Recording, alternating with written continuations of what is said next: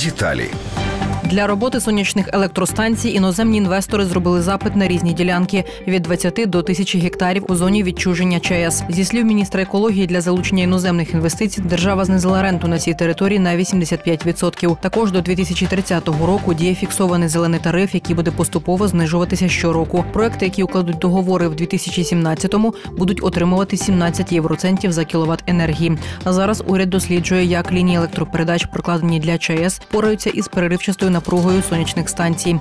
За попередніми підрахунками, якщо встановити сонячні панелі у зоні відчуження, вироблена енергія становитиме одну третину від тої, яку виробляла атомна станція до аварії. У зоні відчуження можна виробляти понад 1000 МВт сонячної енергії та 400 МВт з інших джерел відновлюваної енергії.